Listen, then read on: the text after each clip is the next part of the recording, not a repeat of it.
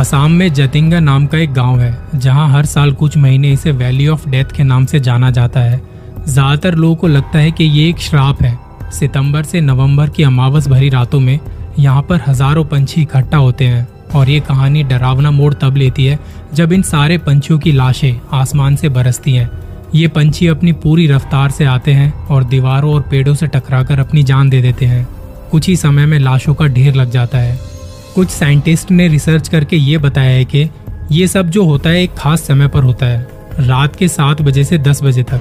पक्षी इस दौरान कुछ अजीब तरह से बिहेव करते हैं। उनका मानना है कि यहाँ कोई ऐसी मैग्नेटिक फोर्स है जो इन्हें ऐसा करने पर मजबूर कर रही है। लेकिन यहाँ के लोकल लोग मानते हैं कि जातिंगा में बहुत पहले 3 औरतें काला जादू करती पाई गई थी और उन्हें गांव वालों ने जिंदा जला दिया था। ये उन्हीं 3 औरतों की दुष्ट आत्माओं का साया है, जिस वजह से ये पंछी जातिंगा को क्रॉस नहीं कर पाते। जातिंगा की कहानी क्या सच में किसी दुष्ट शक्ति का काम है या कोई और वजह है जिसको अभी तक हम जान नहीं पाए हैं?